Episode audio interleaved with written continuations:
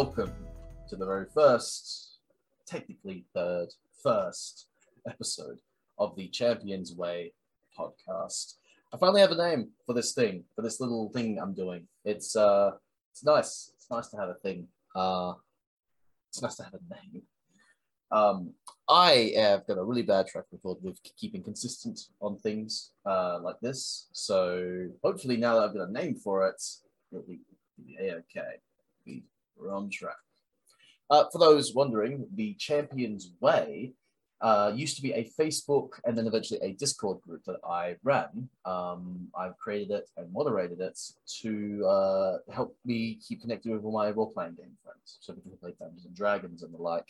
Uh, they, uh, you know, like way for them to share homebrews and their characters and their stories. And it was nowhere near as active as I would like to it, like liked it to have been. But uh, you know, I, can't force my friends to partake in the activities I want them to. Uh, it's not like I'm uh, still bitter about that or anything. I'm not, I'm not bitter. I'm not bitter, I swear.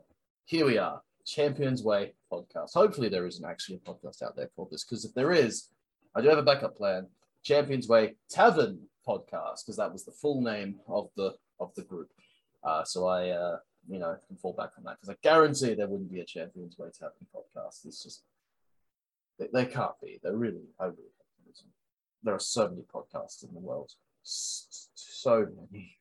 Actually, that I wonder if you took all the podcasts in the world and combined their entire length, how long would that be?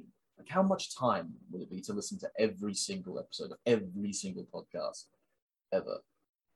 Like longer than a human lifespan, right? Like at this point, right? Right? They have to be. There's just so much out there. So, what are we doing today? You might be wondering. Well, I thought if I was going to have a podcast named after a essentially a Dungeons and Dragons themed group that I ran on Facebook, I would today talk about Dungeons and Dragons because I really haven't had the chance to do that in any uh, like extensive or explorative manner on YouTube yet, uh, not on this channel or even my own channel that I used to have. So why not use this opportunity now? Let's talk about what got me into Dungeons and Dragons. What was my first role playing game? Who was my first character? Uh, the impact different games had on me, that sort of stuff. I thought it'd be really fun to, to actually explore that. And it was fun for me to personally sit down and go, what games have I been a part of and what have I done in that time? And yeah, I've done a lot of role playing games because uh, I've literally been doing it since I was 10 years old, and I am closer to 25 than I am 24 now. So almost 15 years, a decade and a half of this. So yeah, there's a lot of stories uh, I can share, and I'm not going to remember all of them because I don't have like a back catalog of all of them. I wish I did. I wish I had the foresight or the energy to have a like a book or something where I cataloged every single thing that I did uh, role playing wise because it'd be so cool to look back and see all that. And I, I just don't. Before we get into that, however, I do have something I want to share that was a little bit unexpected. Uh, so, there is a very lovely gentleman who works at one of my local Zing pop cultures, and me and him, we have had extensive conversations about Marvel collecting, you know, action figures, collectibles. Uh, and actually also Dungeons and Dragons. And at one point in time, after talking about board games and Dungeons and Dragons, he mentioned he had a book. Uh, and this is a copy of his book. That is uh, really poor on the lighting there. Um, is it going to be better if I get closer a little? That is the book. Right, there's the book cover. He did the cover himself. Uh, the book is called Salvation, Act 1 Prophecies the first act in a three act tale set in the Dimension Verse. Uh, it is my kind of nonsense by the sounds of things. Uh, it's see, pure and simple. It's uh, seems to be rooted a lot in like, you know, the sort of typical, I'm not sure what you call it, but like the Christian Catholic uh, biblical mythology. So, uh, you know, there's stuff about heaven, angels, demons. Um, you know, there's the there's uh, an elite group of demons known as the Seven Deadly Sins. Uh, and the, sa- the main story seems to be centered around changing one's fate and changing one's own destiny and fighting against the, the machinations of uh, a future that has been set in stone. And I think that is really fun, mostly because the idea of fate realistically is terrifying, but it is a fun basis for a fantasy book. So I haven't had a chance to read this yet, uh, and I don't know how long it'll take me because I'm not an avid novel reader, and there's 594 pages. That's a lot of pages. My word, this is a three part series, too. I don't know how long an average novel actually is, but this is a thick boy, it's a weighty boy. So yeah, uh, picked this up from him because he said uh, he'd bring a copy to show me, and he did. And I asked him how much for a copy, and he said because there's actually a printing error on the side here. Uh, hard to see in that lighting, but the, the, the spine should be a little bit more over this way. Um, yeah, um, he gave it to me for technically nothing at the moment. I haven't paid him. I just told him I would give him the money for it uh, when I saw him next, and he said, "Oh, okay, cool. Boom, here you go." What a gentleman, lovely, trusting human being, and I promise his trust will not be misplaced. But yeah, uh, I'm pretty sure you can actually buy copies of this book online, which if you can, uh, there will be a link to where you can get it here and probably in the description and the comments below, uh, shouting out a absolute gentleman, a lad, and yeah, hopefully this is um, worth the read. Uh, but that is not for me to judge, that is for you to judge. If you get hand, your hands on this book, you read a copy of it, you like what you read, that's for you to decide. Uh, me personally, I'm probably going to like it because it does sound like my kind of nonsense. So, yeah. All right. Without further ado, let's get on to what this podcast was originally meant to be. Just to take a quick drink because talking hurts. Uh, this is a, a little lovely ale mug my mum got me from uh, the actual Hobbit town, from actual honest to God New Zealand that uh, she went and visited when she went over there for softball. And I haven't been able to visit her yet. So I'm jealous still, and actually even more fun. Um, it's an ale mug. This is the first time I'm drinking any form of ale out of it. It is ginger ale, not a an alcoholic ale, not an actual you know, beer or anything. Um, it's, just, it's essentially a soft drink, but uh, you know, fun, fun little facts. History making right here, and ale mug. All right, so why did I start playing role playing games? When did I start role playing games? Well, like I said, when I was about 10 years old, my friend, who I will refer to by his screen name, Demonic Incursion, he uh, brought me over to his house one day and showed me a, it was like a toolbox essentially, like a, a case, like a, it was um, like a drill case almost. Um, clipped it open and flipped up, and there was all these minis like little little minis and dice. And he was like, "This is my dad's Dungeons and Dragons stuff." And I'm like, "What is Dungeons and Dragons?" And he explained it to me, and I was like, "I like it's like a video game that you play with paper and pencil, and you use these minis to represent the the character." And I was like, "So it's a game that uses a lot of imagination." He's like, "Yeah." Like, but you get to make your own character. He's like, "Yeah, you can do that." hey, that's really cool. Can we play Dungeons and Dragons? And he's like, sure. Yeah, we can play Dungeons and Dragons. We didn't play Dungeons and Dragons. We played a homebrew game that we essentially kept calling Dungeons and Dragons. We didn't play like third edition or 3.5 or fourth edition or anything at the time. We played a homebrew that Demonic Incursion had created. And I don't know how well ba- how well like balancing wise it is because we're 10 uh, and you know, we don't. I don't think we have a copy of any of his system anymore. But uh, it was fun. I remember it being a lot of fun. I remember loving playing that initial game, which is, I guess, you know, a huge part of the reason why I'm still playing role playing games today. Uh, he dungeon mastered, but also made a character because we were doing just you know me and him playing. It was just us, so he dungeon mastered and was a player at the same time. We managed that somehow, uh, and he made a necromancer, uh, which he just literally called it after his own name. Uh,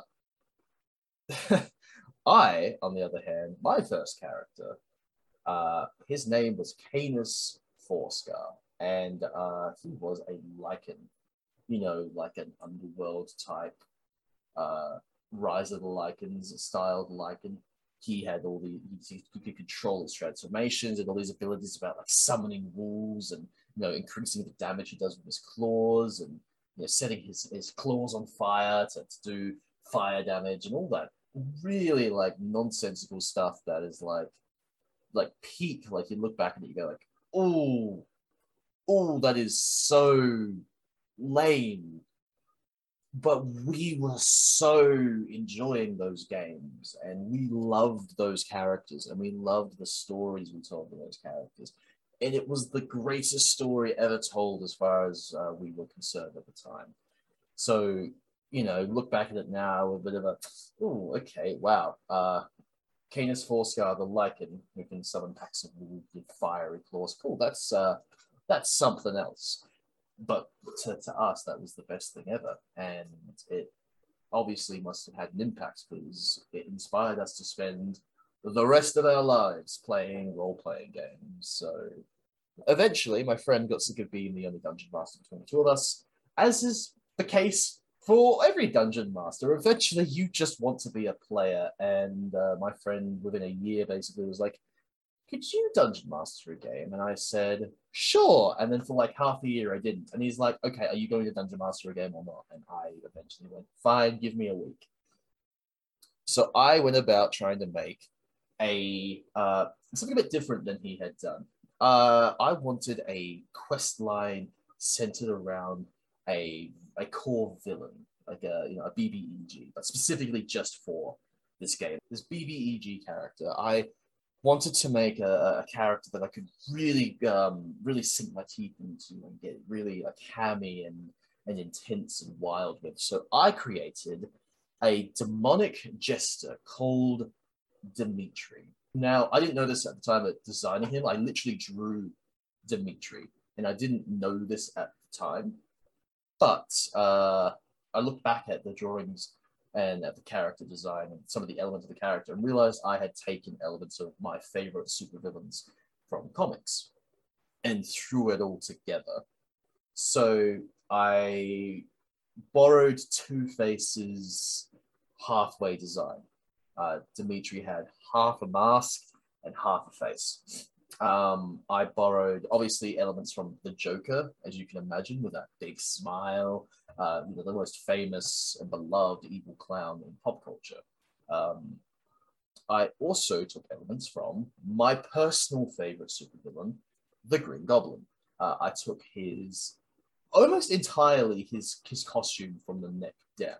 So I'm talking the um, I'm talking the belt. I'm talking the gloves that come down here. I'm talking the the boots that curl at the end. Uh, and it all worked really well for a jester. Uh, rather than scale mail on his arms and his legs, he Dimitri had like tights, and they were like um, like diamonds, uh, like diamond patterns, uh, you know, white and black. And his colors outside of the white and black were red and blue, which I don't know why I went red and blue. I just did. I knew red because it's striking, it's intense. I guess I don't know why I went blue. I think it was like in my head, red and blue are like opposites in way, which they're not. Um, but like you play like a video game, you know, like Halo, it's red team, blue team.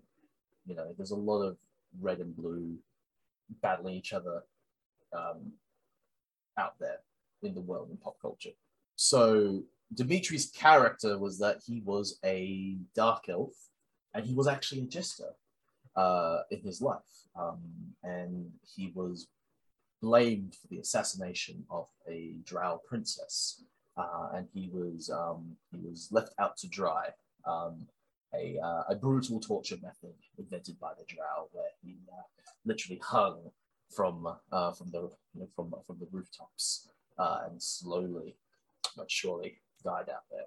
And um, he was so angered by his uh, betrayal at the hands of the royalty that he had served for so long uh, that he returned as a demonic entity and took over the castle and the kingdom and turned all the people into his twisted uh, jester slaves. And uh, the king and the queen and all their uh, royal servants they were fused into a wailing wall that constantly cried out in pain. And the closer you got to the castle the louder the screams of agony were. They were music to dimitri's ears he loved the sound of the betrayals pained screams. Uh, i had a lot of fun. Uh, as an 11 year old with a twisted sense of uh, the world, I enjoyed making that character so much eventually I went to um, I went to high school, and this time I moved high schools, and a group of friends that I found at this new high school were all interested in playing D and D. Now I was originally going to run uh, a homebrew version of D and D for all these people, but I ended up sick for a week, and um, they had all came to the conclusion that they would actually buy um, D and D 4E, I believe it was. Uh, I believe it's 4E. Yeah, it was 4E because I played the Dragonborn um, they, you know, one of the other players decided he would dungeon master, buy all the assets, like you know, buy the books and whatnot, and just run D and D proper. Uh, which you know, I was like, all right, I was a little angry that I was no longer dungeon master, but whatever. I got to play Dungeons and Dragons proper, and it lasted two sessions. that was so, yeah, uh, yeah. It, it was it was something. So it, the two sessions, uh, no, three actually. I might have misspoke. Not very many sessions, um, but my initial character was a dragonborn named Scar. Scar, he was a black dragonborn, uh, and I believe that it was acid. That, that I mean, he uh, he was uh, breathing acid breath uh, because that is super cool. A black scaled giant lizard man in plate armor with a sword and a shield. He's just breathing acid. That is so cool. How could I not play that? So I played that. And then later on in the game, we get trapped uh, inside a uh, one of those rooms where the walls are closing in to crush us. And everyone's trying to get out of there, break out, do something to survive. We look like we're on the brink of a TPK. And our, I believe it was our druid uh, who shapeshifted into a fish and hid inside the bag of holding. Just like, no, I'm out. I'm done. Bye. See ya. Fish bag. So, yeah, he he pieced out, and that was like, well, he's no, he's not going to be of any use. Uh, let's let's try and get out of here. And Scar's immediate response was to screw it. That's the door that's locked on us. Cool. Ran headfirst into it. Bang! Didn't do anything because uh, the door was made of metal and Scar's head is made of flesh and bone. So Scar went bang, bang, and was out. Uh, yeah. Uh, he woke up screaming in pain. Someone get me an aspirin, which was, uh, you know, given that this is a fantasy setting, I don't think aspirins were a thing back then. So not really suiting. But again, I think at this point we were like 14, 15, and you know, we you know, none of us really were like the experienced storytellers for role-playing games that we could be now. We didn't really have you know, our, our, our immediate response was to do something that was funny or cool, not necessarily that helped tell the best story or was relating best to our, our characters. Even the dungeon masters at the time uh, were like a little shaky on storytelling, which is fair enough. You know, we're not meant to be great storytellers when this is our first proper D and D game. Um, so yeah, it was just a silly three sessions. Eventually, we started again, and I played a character called Titus, uh, who was this tall, powerful uh, paladin.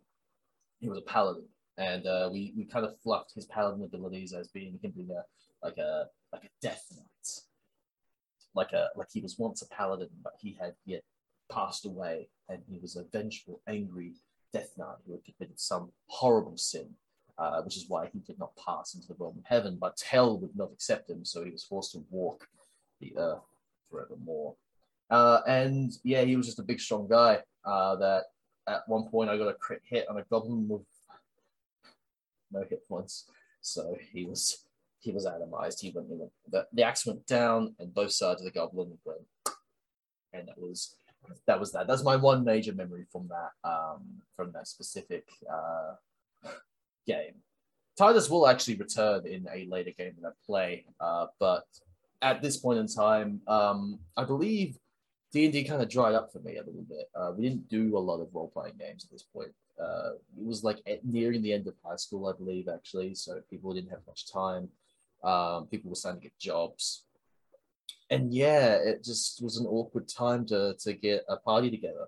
So we didn't really do much D and D or any role playing games at that specific time. A couple of years later, though, we played a Warhammer 40k based uh, RPG, and I can't remember what it's called, but it's Warhammer 40k. So I imagine the word dark or heresy is in there. So you know, work off that. We played two games. Uh, the game one was six sessions long, and I played a character named Torg, who was from a savage world. And this was an idiot who spoke with like that Tarzan speak, like, oh god, god, I can do his voice. Torg. No one told Torg about this. Why are you laughing at Torg? Torg has done nothing wrong. You know, kind of like Drax the Destroyer, but he spoke in third person. Not much came of uh, that that particular campaign. There was a moment where we almost started a, a panic because someone mentioned that uh, Tyranids might be involved in what we were doing, which was a terrible idea. That went really poorly, uh, but we were able to contain that mess. Uh, the there was one moment that caused the, the table to, to break out into laughter, which will not actually be all that funny in retelling the story, but you know, in the moment, things happen and it seems so funny because you're in the moment and the context of the situation makes sense. So Torg was uh, very much out of place. Everyone else was like a very intelligent or very wily uh, type character in the team. And as a part of our job, we had to go to a fancy fancy dress ball, essentially. Uh, and no one wanted Torg there because Torg could not do subtle, uh, and he would certainly bring attention to himself, and they did not want that. So no one actually told him what they were going to do, that there was a fancy dress ball or anything. They were going to try and keep it secret from him and try and keep him away from it all. Uh, which I thought was funny enough for me not to be uh, upset as a player. So I, I played along until it was let slip in front of him. And I looked to the player as Torg and I went, you didn't tell me. You didn't tell Torg that there was a fancy dress dance going on. Torg is a great dancer. Torg will, Torg will come, and Torg will, will make sure things don't go wrong. And the player turns to Torg and goes, oh, well, Torg, look. Oh. We need things to be subtle. You know, we need to go, things to be quiet well, well, the Torg will go very quietly. And for some reason, that, that line, Torg go very quietly, said in the loudest whisper possible, made everyone at the table laugh. Um, it just, it's, it was this, this eventual punchline to a joke that no one knew they were telling. And those kinds of moments really help reinforce why I love role playing games. Moments like that where things are so cool or so funny, and you know, just reminiscing about those kinds of things reminds me why I'm still playing role playing games today. Not not because I ever forget why, but it's just like I go, man, that is such a that's such a memory. There was such a moment of pure joy shared by everyone. Um, so yeah, I, I'll always remember that little story, even though it will never have the effect of making anyone else laugh, because it doesn't really have the same impact when you're not there in that moment. Uh, but then we played another Warhammer 40k game, and we lost one session, and it was because me and one of the other players were like, we do not want to be a part of this. Because session one, the dungeon master, or okay, the games master, I should say, it's not Dungeons and Dragons, the games master insisted that the first session, the entire four hours of the first session be devoted to imperial bureaucracy. We were doing paperwork. We were signing our name. We were reading rules and regulations and guidelines and waiting in line to talk to bureaucrats. We were literally doing the most boring possible thing all of which could have been left to the pre-game or the, the prologue or the prelude or just as a as out of the game with explanation. You go through all the rules and regulations and you sign all these papers and you are now fully uh, uh, you know signed off as having authority in, in this situation. And it was not the case. Uh, we didn't do it like that. We just sat through it and did it in real time. And it was the most boring, frustrating, mind-numbing thing I think I've done. It's probably the worst session of any role playing I've ever played because that was just so purely, purely the most boring thing ever. At least like a bad session, as far as like a bad story, can at least provide some joy. Um, this, however, could provide nothing, and I will. It was like, oh no. Okay. Uh, so yeah, that was terrible. Uh, and I haven't played a Warhammer 40k RPG since, not because of, of avoidance, but just because it's never come up again. Uh, I've also played Shadowrun. Actually, I've played Shadowrun. I played, uh, I want to say, one game of Shadowrun. And it was across about four sessions. Not much happened. I don't even remember my character. I do remember how we were let for some. I don't know why I, remember, I don't remember anything. I remember character, the story, what, what we were doing, but I remember one thing, and that was that playing this game taught me what terminal velocity was. See, I didn't know what terminal velocity was, and at one point in time, we we're fighting on this massive skyscraper, and my character beats uh, an NPC off the side of the building. And I just I turn to the GM and I go, "Is he is he dead?" And the GM go, you know, rolls a dice. So, yeah, no, he doesn't grab onto anything. He just falls, um, and he's gonna hit the ground and take a lot of damage, so he's dead. I'm like, how far did he just fall? And the DM was like, well, I don't know, but I'd have to say he's probably hit terminal velocity because we're pretty high up. And I'm like, what is terminal velocity? So I Googled it. And then and then I was like, I like did the math, and I'm like, how high is this building? And he's like, yeah, it is. It's like, oh yeah, he hit terminal velocity about ten stories before he hit the ground. So that was neat. Uh, a, a violent, horrifying demise for this, this this poor soul. And I also played a Star Wars game at one point. Uh, so two campaigns. And if you're seeing a trend, we played a lot of things that did not stick because we were experimenting with so much. All right. Us as nerds, our experimentation, our college years was just different role playing game systems, different characters, and different GMing styles, which was still exciting to us. So, but yeah, we played some Star Wars games. So, my first character was a little three foot tall, fluffy creature uh, and I want you to essentially imagine Momo from Avatar: The Last Airbender. Uh, and I want you to imagine that with overalls and a laser pistol. Uh, he was also force sensitive, uh, just to add to the nonsense that was his character. He was an engineer. Uh, he fixed the ship and fixed equipment and, and drove the ship sometimes. Uh, he like I want you to make like the thought in my head was this tiny little lever thing crawling through air vents and ducts and putting wires together. And essentially, Rocket Raccoon in that sense. Um, so, but he was small and he was cute. He was well mannered, uh, and you know, so nothing like Rocket Raccoon's personality. Uh, and th- that was fun. I got to shoot off my little laser pistol a few times. I, I, I shot a few people. That was fun.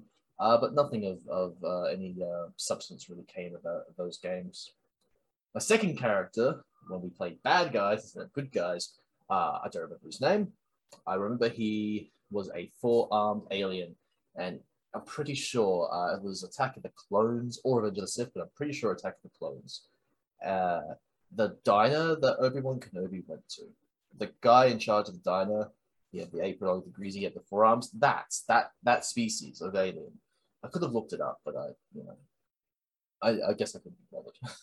but that species of alien, uh, and he was a pirate captain or at least sort of. He and the other guy who claimed to be the pirate captain, who was played by another player, um, and we were in charge of these pirates called the Blood Maggots, or you know the uh, the, the Skull Maggots, or we argued constantly about what the name was, but Maggots was in the title. That's all we knew. I was uh, personally for blood motives. Anyway, uh, the other captain, or the second in command, as far as my character is concerned, is also a cannibal. So that was some dark stuff. If you just want to have some dark stuff thrown your way, we were teenagers. So we constantly like making things either sillier or cooler or darker than it really needed to be. so yeah, and that's all I really remember was the characters. I also actually remember at one point in time I was not involved for about a half an hour um, while we were playing um, this game. I got so bored that I actually went and made myself a chicken schnitzel. I went and made myself a chicken schnitzel. Uh, I put it in the deep fryer. I no, no, not the deep fryer, the air fryer. I believe we had the air fryer at the time.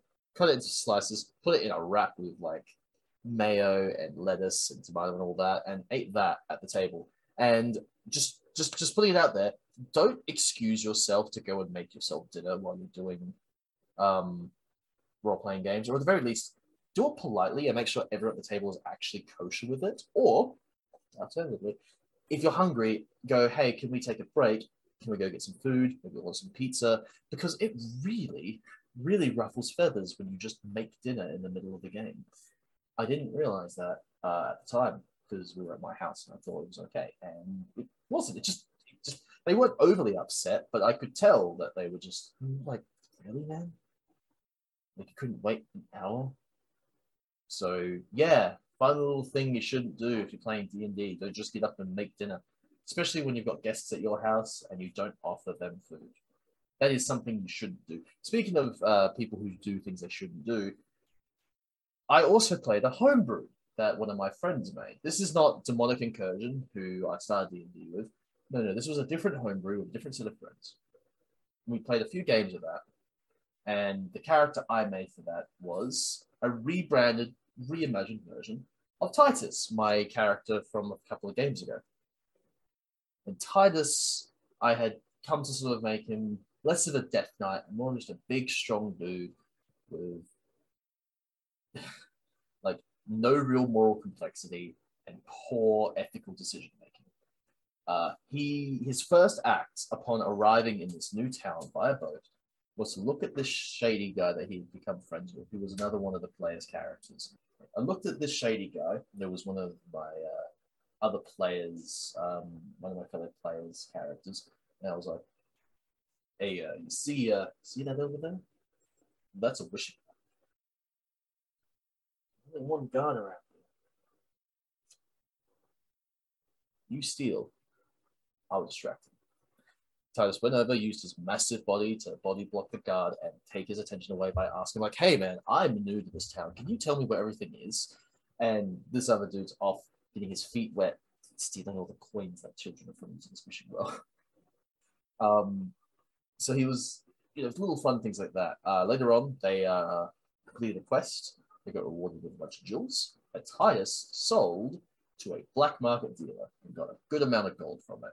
He did not want to share that gold, so his idea was to sell the jewels, take the gold, most of it in his bag, put a handful of it in his hands, and then look at the wall, make sure no one was looking, and then put his hand in the wall and go bang and break his nose. Um, his nose wasn't broken; it was just bloody and kind of like messed up. But he did this limped back to the party and went, This is all I got. And they were like, What happened? I'm like, Nothing. And they were like, Titus, what happened? He hurt. And I was like, I got mugged. There were more of them than me. I didn't see it coming. They slapped my head against the wall and took a took the coin purse. This is this fell out of the purse, so this is all, all I got from uh, from my pay. Sorry, I gave them all the gold. Uh, and all the players knew that I had that Titus had done his thing. None of the none of the characters did, so they had to they had to role play that they didn't realize what had happened because none of them succeeded on any sort of insight check. And the players after the game, I was like, "Are you guys okay with what I just did as Titus?" And they were like, "Yeah, we're we're cool." Because we're getting to that point where we're maturing as players and getting less and less uh, offended by each other's actions in game um, which is something that can totally happen. Uh, people get really invested in role playing and then they get frustrated with each other's characters or with situations that would be naturally, inherently, quite frustrating. Uh, so you know, they were like, "Yeah, no, that's cool, man," because they already had an idea of the type of person Titus was, and it was more like a, "Oh man, we let him be in charge of the reward" type moment. So that was that was fun. Uh, another fun thing about that game actually was that uh, one of my other friends, she was playing a halfling archer, and we established this tactic where Titus was like the tank, and she was actually up on his shoulder. Um, you know, kind of like Groot and Rocket Raccoon, uh, which is the second time Rocket Raccoon's been mentioned in. Funny. Um, but yeah, like Groot and Rocket Raccoon from you know you got you know that that that visual of, of Groot um, you know, fighting off and you know like with his hands in melee, and Rocket's just on top of there with a gun firing off that. But like, imagine a, a knight in black armor and a little halfling ranger pew, pew, pew. Uh, so that was that was charming. It was it was charming to me more than anything, and I remember it quite fondly as being quite charming. Now, after a few years, we finally come to my first time dungeon mastering 5e some time off. And finally, I'm here. And I was nervous, but I felt like I had enough experience and seen all the good things and the bad things that several other dungeon masters had done. I need to do this right. And I just knew that there were other people at the table who knew the rules better than me. And I specifically said to them, look, I'm going to get some of the rules wrong. I'm going to ask you for clarification throughout the game. I'm going to focus on the storytelling and the general running of the game. If you can help me with that. And they're like, yeah, yeah, yeah, that's cool, dude. First session went off without a hitch. Uh, there was one issue where our paladin didn't really know any of his verbal commands any of his spells. So at one point in time, he just screamed, uh, by the power of Grayskull, which, you know, uh, you know that that was not a a chant uh, a war cry that lasted. It didn't suit the character specifically. Was the other thing. Um, but yeah, that was just off the top of his head that we could think of at the moment. So you know, he was not ready for us to be like, well, you've got a verbal command in there. Do you have a verbal command? So, quick tip if you're a wizard or a spellcaster or anyone like that, either prepare a set of generic verbal commands for your spells or describe your character doing. He does his verbal command. His voice screams up high as his spell hits its peak, and then he launches and whatever. Um, you try and like, mow over it. I try and ignore that you have to come up with verbal command. Either like address that a verbal command was made and just walk past it, or come up with a generic list of verbal commands. That would be my advice because it's going to come up. Uh, this game devolved into a lot of characters dying or disappearing. First character who died or disappeared, one character disappeared because she just didn't involve herself in the story. Uh, the character, the, the character, the player decided the character didn't want anything to do with the main quest, and she walked off in session two. That was incredibly frustrating. I was like, well, you're gonna have to make another character because this character is clearly buggered off somewhere else, right? Then that player's brother was captured by a cult. And although he could be saved, the players took the, the path, the direct path towards him dying. Like he, he got killed by the cult. So that was a thing. And the thing is, when you put uh, in session one, you're using characters who are mercenaries essentially. They have no emotional connection. It's most of them don't have any moral like um, intent. Putting their lives in each other's hands for sometimes is like basically saying, all right, which player is going to die in session one because there's no reason for them to be emotionally connected or have any reason to to save each other. Oh, died? Well, I guess that means more money for me when we complete the quest. You know, is is is the best you're gonna get really. So that's something as a DM I learned. When you have morally ambiguous or cruel or evil or money hungry characters who don't care for each other's uh, well being, don't force them into situations where they are more guaranteed to die if the characters don't make the right decisions. Uh, you know, don't avoid potentially lethal combat, um, but you know, stuff like having one of them captured by a cult and the players having to make a decision that will save their lives. That is never going to go right. Ever going to go right. then the character, then the player who had a character who walked off from the party decided they were going to make a particularly racist elf who started spouting racist comments about Dragonborn in front of the Dragonborn cleric, uh, who had a temper. So the Dragonborn cleric just kind of whacked the elf and killed him. Uh, we had a party kill. Um, and as a DM, the unfortunate problem that you run into sometimes is that it's you. I felt like I couldn't force their hand in that situation. I felt like if I forced them not to kill each other, I'd be taking the power of choice away from my players. As a dungeon master today, I would totally use the power of the dungeon master to avoid a character death because I felt that that was like that, like especially in like only the second session of having this new character, that was something that I would not go with. Um, I would I would rather have time with these characters and, and learn and develop and, and help. You know, if your players make like strange or immature decisions, sometimes you as a dungeon master, it's gonna sound bad. You as a dungeon master kind of have to play the role of like, all right, let's let's sort of teach the player that in this, at least in these games, that is not the way to act in in these situations. Uh, you know, you don't uh, intentionally entice other players to to kill you. Um, you don't intentionally kill other players either. Um, find some way to ensure that this does not go down that path, right? And also, actually, another fun little thing I found out throughout all these games, uh, as a dungeon master, if you give the party a companion, the, the companion should not be more powerful or more important than the party. Uh, they can have more of a connection to certain elements that give them some level of importance, but they should not like if they're traveling with the party, um, they should not be the ones taking all the glory. And big part way to avoid that is having them separate from the party mid-mission or having them not be as powerful as the rest of the party and giving them a very simple list of, of, of attacks and commands and maneuvers that they can do that you can just throw out as a DM and have them play a, a, a supportive role uh, in the fight. Like, it's very tempting as a DM to essentially insert a, an NPC uh, as, as a very powerful character to assist the party.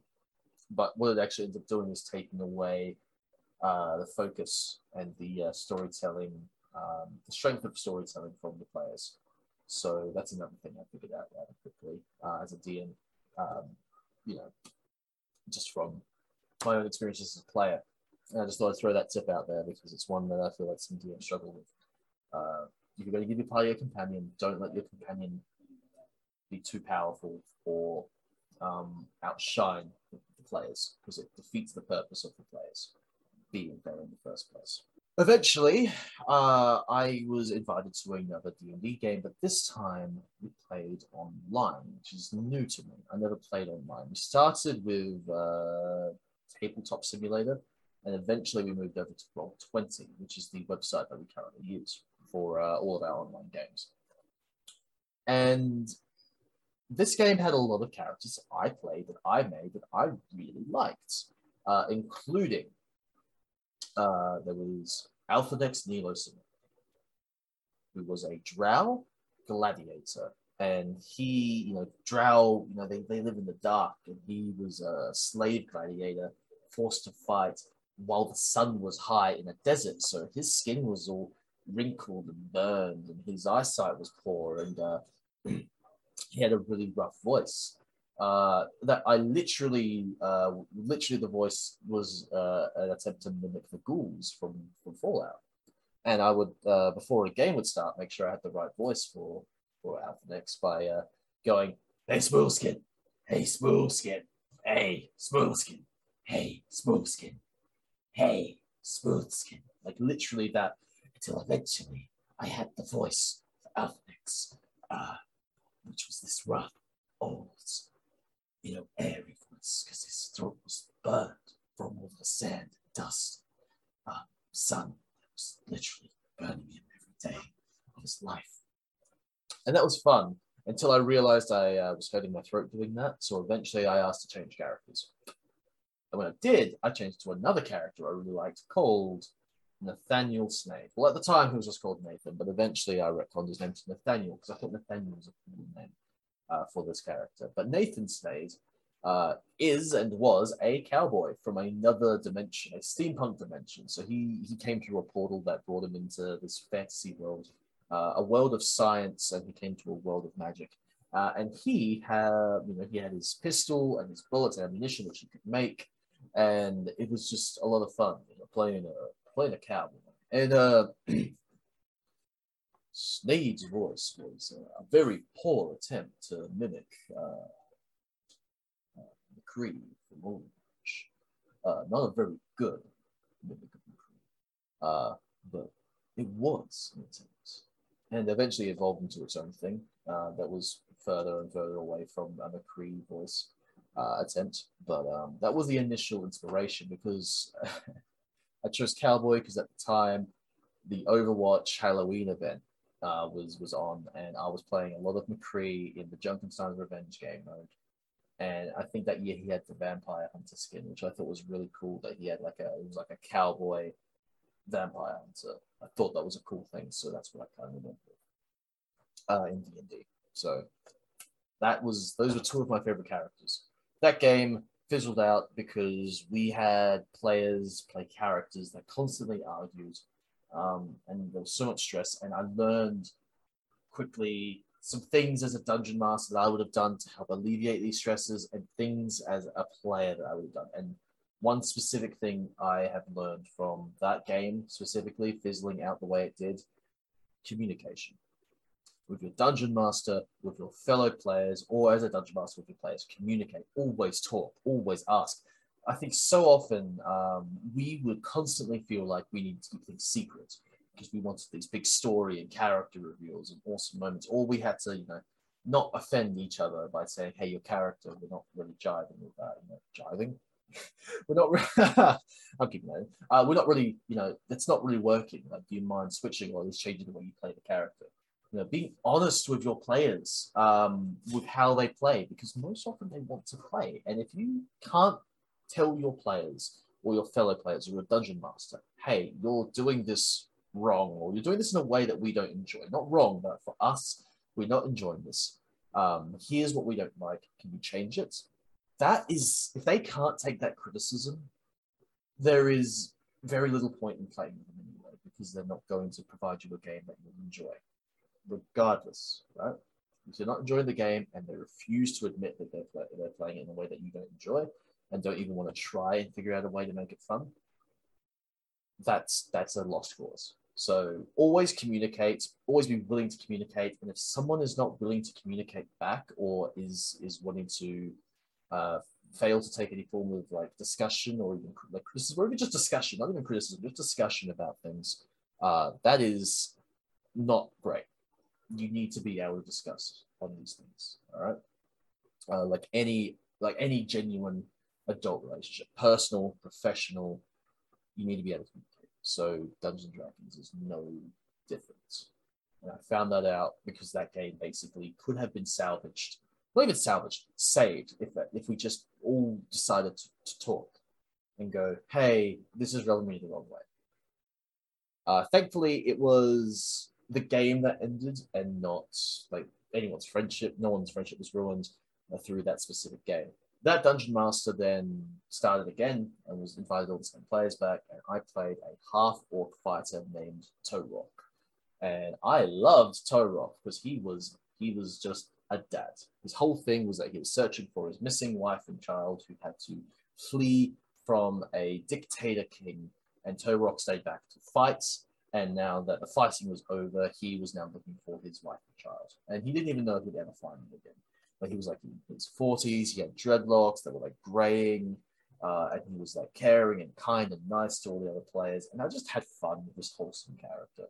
And I liked Toria, and I liked playing Toria, and um, you know, he just fun playing a wholesome character sometimes. Uh, and one thing I found really fun about that game specifically was that uh, Demon, who was one of the other characters, my friend Demon, I started playing Dungeons Dragons with Demon Incursion. Um, he played a, a, a high elf, no, sorry, a wood elf fighter. So we were both level one fighters. And we were so different because of our stats and because of our gear and because of the way the fighting styles we had. And it was this immediate, like, sort of eye opening experience for me where it was like fighter was like a class I didn't really touch all that much. And I was like, oh, fighter is one of the most like versatile classes uh, going. It was so cool to, to see two fighters in the party and both of them be so different and the the needs of the party or the you know the the and the the needs of the party can be met in different ways by these two separate characters who are both the same class, even at level one. That was so cool. Uh, eventually, I switched character, played Titus again. He was like my go-to. I just like playing Titus. Didn't quite work as well as I would have liked. Um, but there was a really cool moment, uh, and this is where I discovered the absolute nonsense that is uh, in D&D 5e, Polearm Master and Sentinel. You combine those two feats, and it is game breaking to the point where I know a lot of dungeon masters who do not allow you to have both of those feats at the same time. Because it essentially allowed me to solo a boss fight. A boss fight designed for all three players that were there to have to work together to beat. I fought him by myself as Titus and defeated him. The other two players fought him without my assistance and were defeated. And it was this moment of the tank slash DPS who was Titus was not available. So the other two players. Um, there was a fourth player who didn't make the session. Um, so him not being there and Titus not being in the second fight, and these two players, uh, one was a, a rogue, the other was a warlock. The two of them didn't quite match up to this this boss. Uh, so their their DPS and tank not being available, especially because the because as a paladin, I was playing a paladin, I was the healer as well, so I couldn't heal them if they got hurt in that fight. So in my uh, so uh, my attempt to be egotistical and then succeeding in being egotistical, the rest of the party suffered, uh, and part of it was because I had a combination of these abilities as a paladin. So I just kept smiting while using Polearm Master and Sentinel to, to mess this guy up. Because this whole guy's thing was he was a, a martial artist, he was like a monk character. So I would step back, he would get within 10 feet, I would use my Sentinel ability and my pole. I would use the combination of my Polearm Master ability with Sentinel to hit him and stop him in his tracks. He would be 10 feet away. And I would then hit him again with my second extra attack. Both times I was smiting. Every time I hit, I'd smite to add extra damage, stepped back further, he would step in. I'd hit him again with my reaction. And that repeated over and over again until I hit my last smite. And I got a nat 20 on my last roll. And I did enough damage to just completely clear out his hit, hit points. It was really cool for me. Not so cool for the rest of the party. Another lesson learned. Moments of selfishness like selfishness like that can sometimes be poor and bad. Also, as a dungeon master, in that moment as a dungeon master, if I had to go back and criticize my DM at the time, having the monk be defeated by even one of these, one player, just in that moment, I would have turned around and gone, okay, you know what? The rest of the party isn't fighting. It's, the points have been proven. They all get the rewards. They, they don't have to repeat the fight because now repeat the fight because you know I'm not going to force a warlock and a rogue to try and take on this, this super tough guy. Um, when the paladin is no longer available in the fight. Or I would allow Titus to join the fight again. something like that, right? But just the way it was handled, not as great. And that's the thing. Uh, looking back at all these games, I'm realizing how much I've learned through these games, uh, how much I have started to apply to my own games today. One last uh, game I really want to touch on before I get into the games I'm playing at the moment is Belkanan, or Belkanan uh, Returns, or Rise, forget what I. Uh, but Belkanan was this epic story that I told over two years. The game went for two years. That's the longest any of my games or have played or DM have ever gone. Right? Uh, we had a four-person party, ten to a three-person party eventually, and I Dragon Ball Z myself because we were doing so well with all these characters, with all these arcs, and people were getting into it. And you know, as players and as a dungeon master, we were all evolving and learning and having fun the game was killed because the la- the last arc that we ran, the last story arc called the Necropolis arc, ran for twice as long as every other arc combined, like as every other arc combined. It was basically half the game. So before we were jumping from location to location, this epic grand journey fighting the eldritch and demons and undead and going to undiscovered locations and ancient temples and and, and, and revolutions and all these things happening. And it's the pace slowed right down for an investigation quest line that I should have cut into a quarter of its size. And the um, the ending was nowhere near as satisfying to people as as it should have been. And I also over relied on one of my players. Um, uh, as a dungeon master, you often rely on a player to help you know, you tell them some things, you're like, hey, I'm going to do this, this, and that. Can you do this, that? Or like use their backstory to help tell your main story. Uh, and eventually, I think it does cause an issue where it's like, well, okay, what are the rest of the players even here for? You, this one player is clearly the one that you care about. So that's a lesson I learned there. Um, shortening down that story, learning to read a room. Um, but I would also argue that one of my one of the things that I did was that I dared to try an investigation storyline, like to actually investigate, go and, and, and learn about people, go and study them, go and go and like you know figure out what's going on in, in this in this city, and you know try and catch the bad guy. So it was something I'd never done before. So I, in one way, I'm really happy with what I did, and I'm also really like look back and go, I wish there were a couple of things I changed. Belkanan ended after two years, we didn't get to the final part. Part of me almost feels like we could still revisit it eventually. Um, so it's in the books. I still have everything I need to, to run the final few sessions of the game. So who knows? I might be able to run Belkanan and actually give that story an ending. Um, but the best part about Belkanan was actually there was a one shot that I ran and it was meant to be a one shot in D and D is like a single session, one session, right? It was meant to be a one shot, and it it evolved into like six sessions, and the idea was it was the revolution of, of uh, Stonehelm. One of my player characters um, was Alaman, Alaman Luft. He was a bard. He was a half elf, and he had a whole bunch of things with his family. He came from a place called Stonehelm, and uh, Stonehelm recently had its king killed in a raid by the orcs.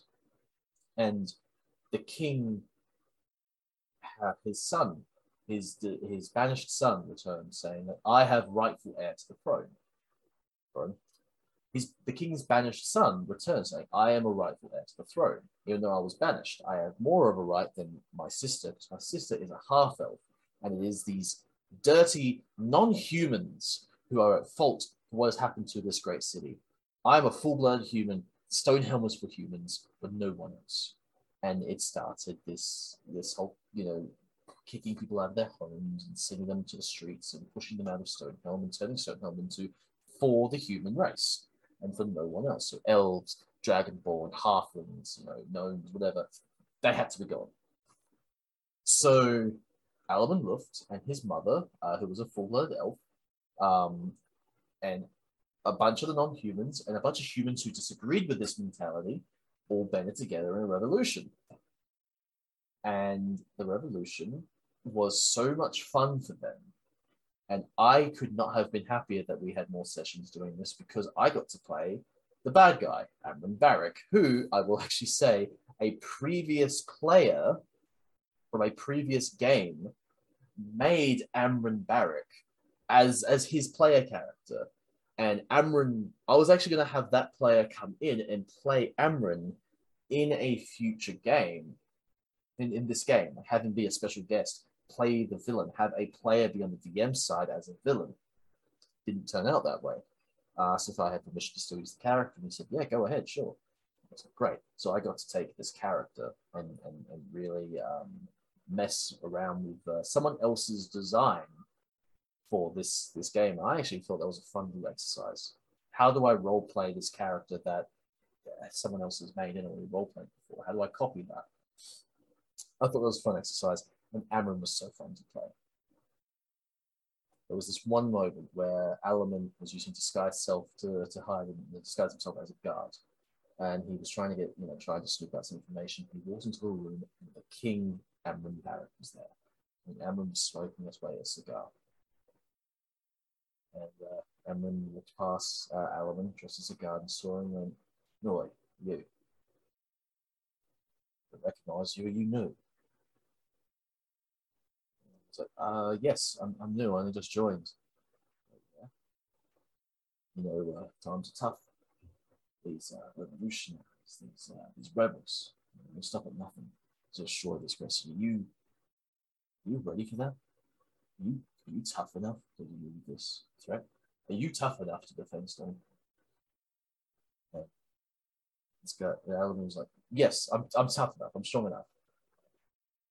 Really. Um, and he takes a cigar. And you know, thinking that this was chainmail that the guard was wearing, disguise self makes you look like you're wearing chainmail. They made him look like you're wearing chainmail. But Alan wasn't wearing chainmail. So taking his cigar, he, he puts it on the guard's chest and twists it, like to put it out on the chainmail, just to mess with the guard, to sort of tease him, uh, you know, sort of intimidate him, because Amron was a terrible person like that. Alaman had to roll a constitution check and just braved it, braved it. Just don't make it look. There's a cigar being put out my chest. That really hurts. Amron, his cigar. Welcome to the winning team, kid. And then he looks at his assistant folks and they walk off. And Alaman walks out and immediately is like, drops to the skies. There's a huge burn there It was a great moment of tension because if Alaman failed that Constitution check, they would have immediately known something was up. So there was this great moment of tension, and I I, I have regrets about the Belkanan Rising game, but I have no regrets about the uh, the Stonehelm Revolution game, which they did end up winning. They actually won the revolution. They they succeeded. So yeah, that was one of my favorites. I, I almost want to consider Stonehelm Revolution a separate game, and therefore when the other campaigns are finished uh, about six or seven sessions long. It was great. I loved it. That's pretty much all the games worth mentioning from my past. But I have a bunch of games in my present that I'm a part of, and I just want to touch base on all those. Uh, I'm Dungeon Master in two games. I've got one game that is a one-on-one campaign called the Unlikely Trio, and that is with me and Demon. Um, Demon uh, is a great player. And I've specifically built this because I really just want to dungeon master and work on this uh, this world that I've been creating and have been expanding upon for years. Like most of my games are set in this same setting. And I love expanding upon and, and, and retconning and, and evolving ideas. And Demon's a perfect player to do that with because he's such a good role player. Uh, but um, for Demon, it also gives him a chance to play some characters that he doesn't usually get a chance to play and a one-on-one campaign like this is actually a lot of fun. Like I, I think it's maybe an underrated way to play role-playing games is a one-on-one thing, a DM and a player, because uh, it opens up a lot of creative opportunities. And I think more people should try it. I think if anyone out there is dungeon mastered or played, um, and wants a dungeon master, wants to wants to play, talk to someone and go, hey, do you want to do a one-on-one game? because it, it, it does open up a, a bunch of creative avenues uh, and you can work the game a bit differently uh, and you can be a little more focused uh, with a game like that and you actually as a dm start to learn how to read your player you start to learn how to read your player character. You know, and if you do it right, your player's going to be invested in their character and their story. And the other thing is that you only need to rely on one other person showing up and you only need to rely on that one player being invested. It's a one-on-one game. It's, it's very easy to get them invested, is, is, is what I'm trying to get at. So it's easy to get them invested, easy to set up sessions. It changes the dynamic, but it's still D&D. So I'm loving that one-on-one game. Uh, we're about to do the second chapter. I'm working on that. I actually have a, a Word document open right now for that second chapter. Uh, we also have uh, a game called uh, Thro-Kalim Mercenary Company. Uh, Thro-Kalim is, Demon is the dungeon master for that. Is we have four players in the game, uh, and we're playing mercenaries working for a uh, dwarven mercenary company. Uh, and I, being a cheeky rascal, decided to play a drow uh, because the, the, the dwarves and the drow don't get along at all, and I thought that'd be fun. Uh, her name is Kjornil Kilt the Virakai. Um, and she is a very soft spoken, uh, very well presented. She's not timid. She's just, you know, not even standoffish. She's just very, very soft and gentle. Except she's also um, a, a, a hunter and a murderer and, and merciless when she needs to be, and cruel because she's drow, and that's just in this world, that's part of drow culture is cruelty and she somehow ended up the de facto party leader. Uh, I'd say that actually. I, I, I, mean, I say that maybe uh, one of my play, uh, fellow players from the game might might see this podcast and go, "Hey, you said you were party leader. We didn't vote on that." So you know, put an asterisk on the party leader thing. Uh, but I love playing Kjornil. I love the fact I, I, I'm playing Ranger for the first time ever. I've never played a Ranger before. And I am now on the side of Ranger is good. It's just that Beastmaster isn't, and it's put a very dark stain on the Ranger class uh, forever.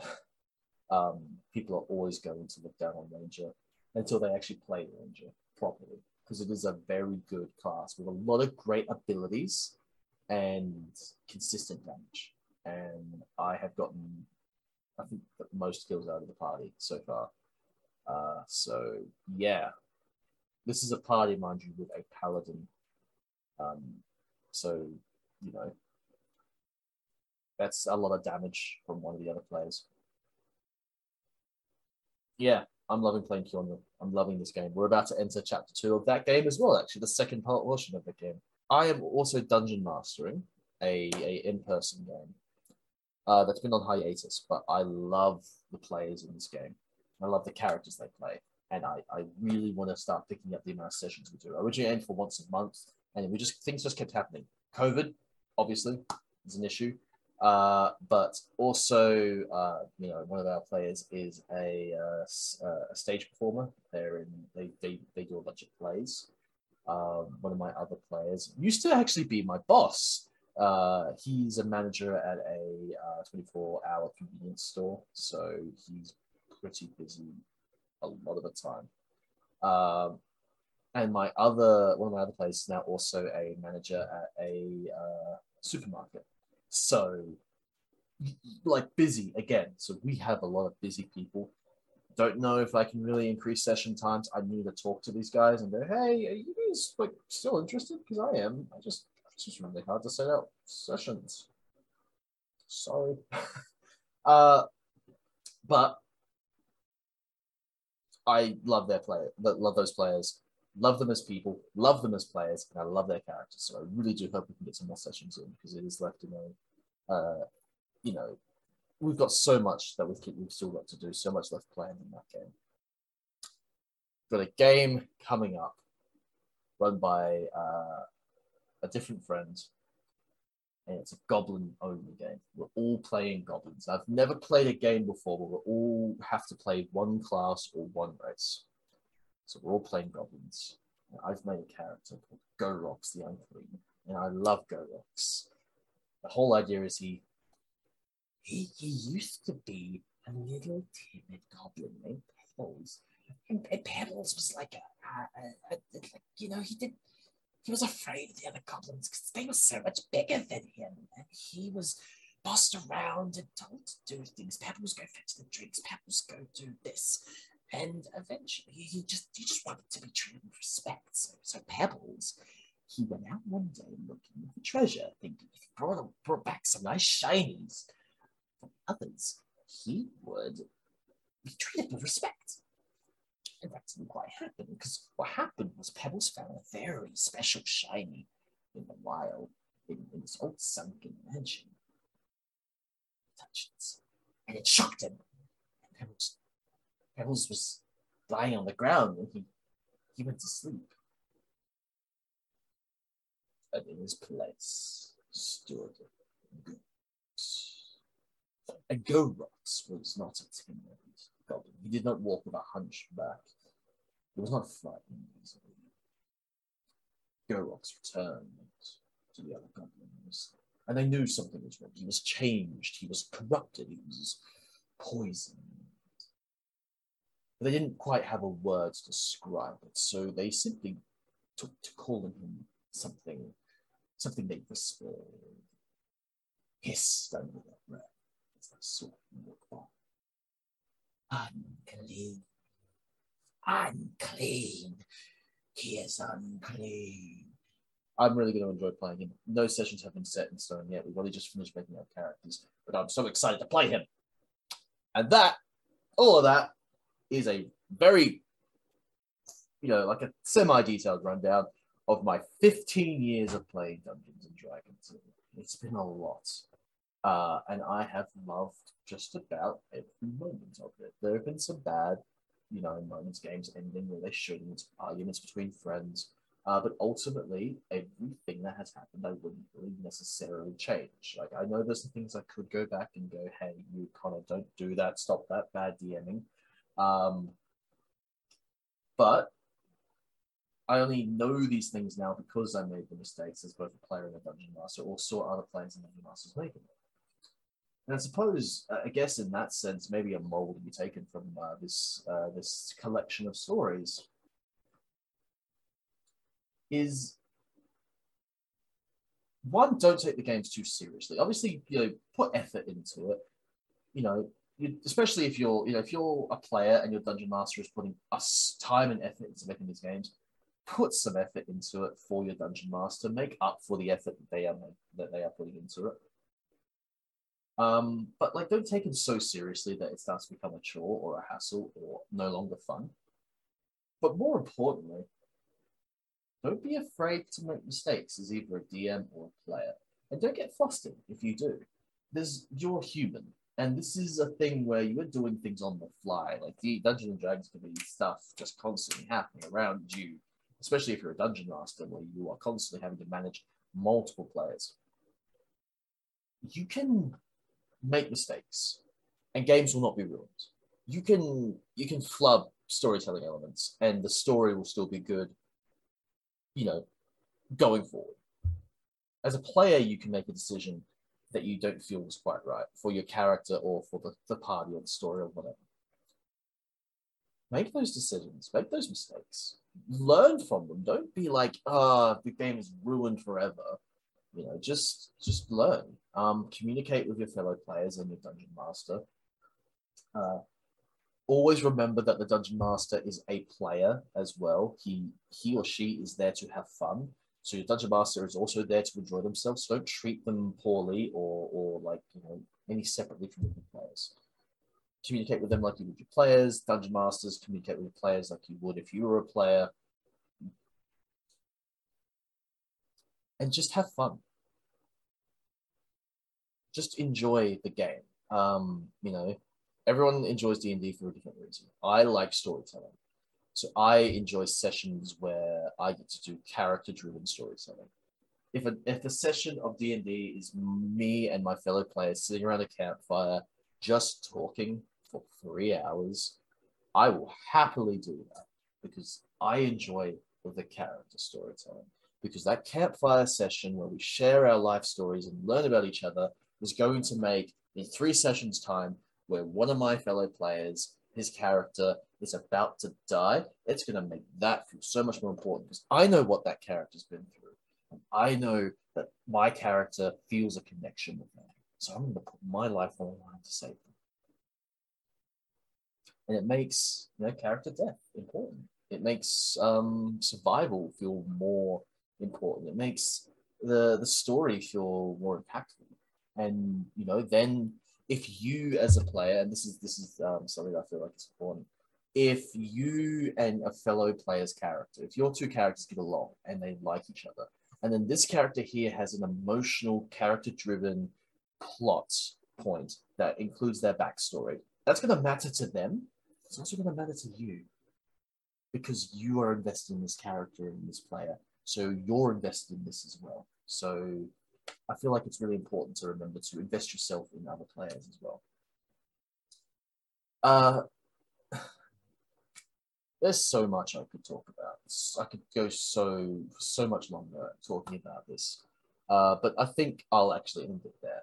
Uh, there is plenty of time for me to talk about Dungeons and Dragons and role playing games further in the future.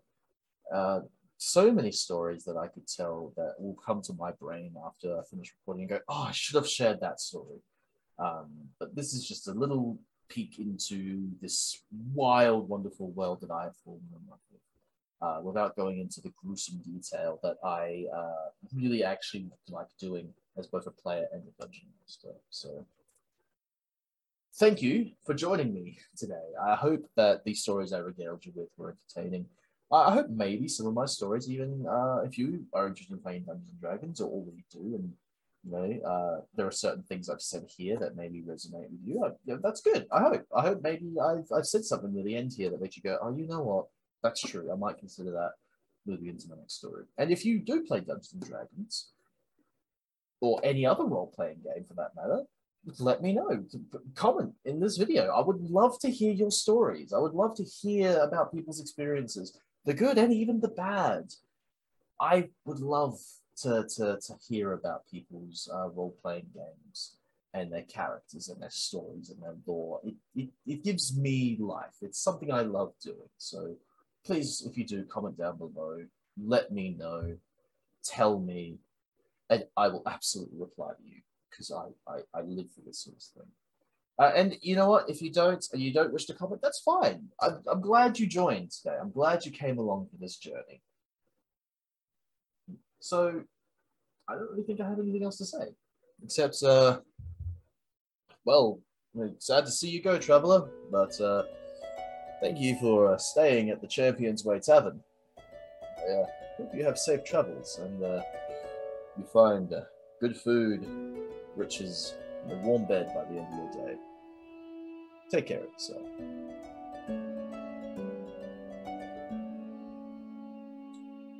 This is warm ginger ale, and it tastes strange. It's been here for, it's been here for a while.